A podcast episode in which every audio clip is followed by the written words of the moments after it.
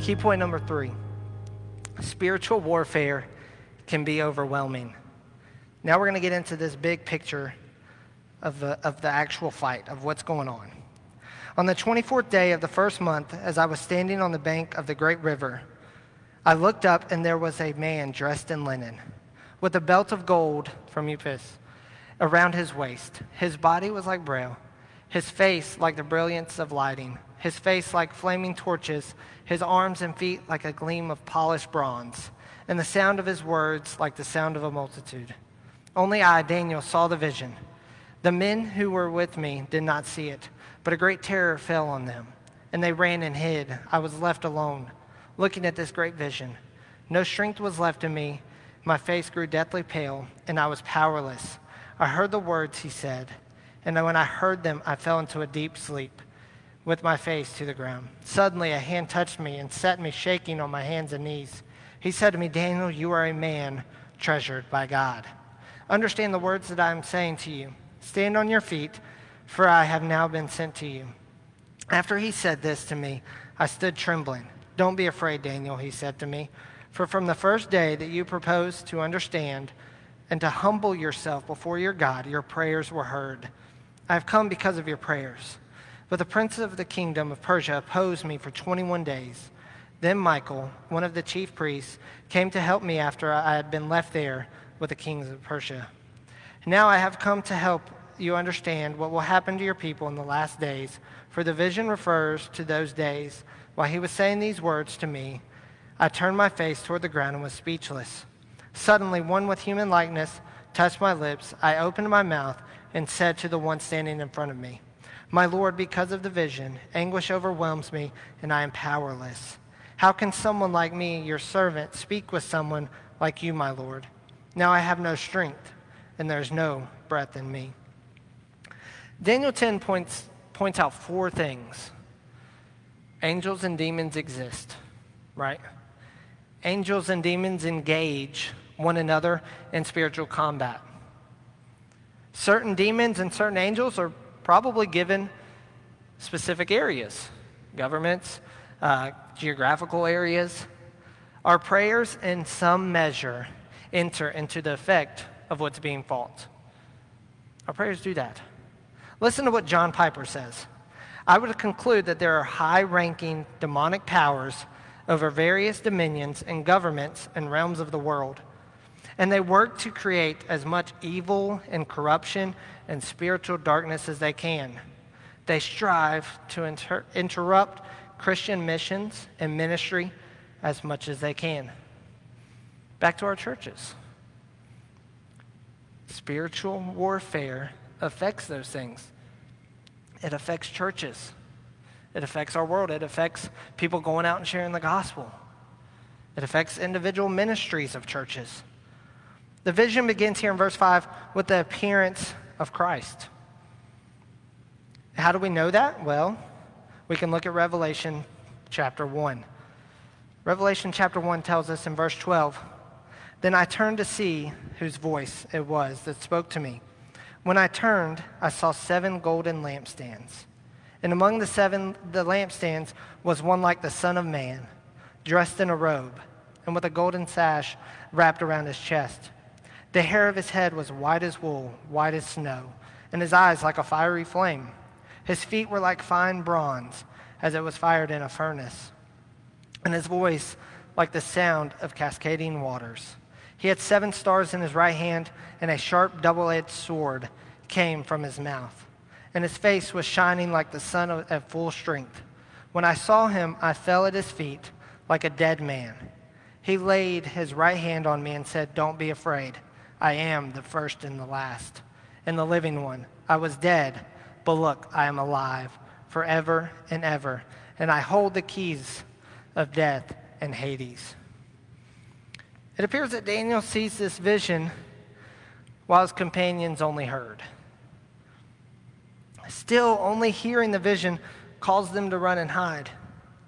Daniel was once again left alone, draining him of his strength. He fell into a deep sleep because of it, fell face first to the ground. Look at what that compa- comparison to what happened to John. John sees this same image and he falls like a dead man, falls on his face. It shows us one thing the intimacy with God will leave a mark. Coming face to face with Christ every day should change you. It will always change you when you come face to face with Him. Daniel is then awakened by a touch of a hand. This most likely is an angel touching him to wake him up. He encouraged Daniel by telling him that he was a man treasured by God. Look at what God does here. This is something that should help us all, especially when we don't hear from God in the time that we think we should hear from Him. It doesn't mean He's not listening. Back to verse 12 in Daniel 10. Don't be afraid, Daniel, he said to me, for from the first day that you proposed to understand and to humble yourself before your God, your prayers were heard. I have come because of your prayers. From the moment that Daniel began to pray, an angel was commissioned by God to come with an answer. The very moment. Because God saw his humble heart. He saw his words. He's, he hears his words and he sends a servant to answer him. This is where we see the spiritual warfare come into play. A demon called the, the prince of, of the kingdom of Persia gets in the way of the angel for 21 days.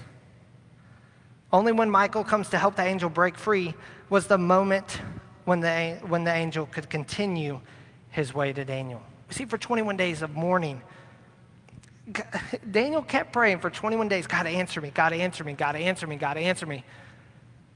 A lot of times in our own life, we go, All right, it's day four, I'm done. God, I got a clear answer from you, it's not going to happen. And we just give up. We just give up and we just stop praying. But Daniel had the faith and said, You know what? I'm going to keep going. You haven't answered me yet. That doesn't mean you're going to. You're not going to. God's going to answer it. God's, God's going to answer your prayer, but you've got to keep praying. You can't give up. Pray until you receive a clear answer from God. It may not be the answer you're wanting, but at least it's a clear answer from God. And that's what Daniel's sitting here doing. He's not giving up. He knew that the prayer was going to change him. He knew it. That prayer could be the change that you're looking for in your life, and the demons don't want to see it come to light. It could be something that's going to change your life forever, and the, and the demons know that it's, that it's going to affect them, and it's going to grow a church, or it's going to, it's going to cause you to go out and preach the gospel. They don't want to see that. And they're going to try to delay that, delay that, delay that until you give up. That's what our, our prayer has to do today. We're in the midst of it. We're in the midst of spiritual warfare in our churches right now. We're in the midst of it. The enemy wants to see churches fail, as I said.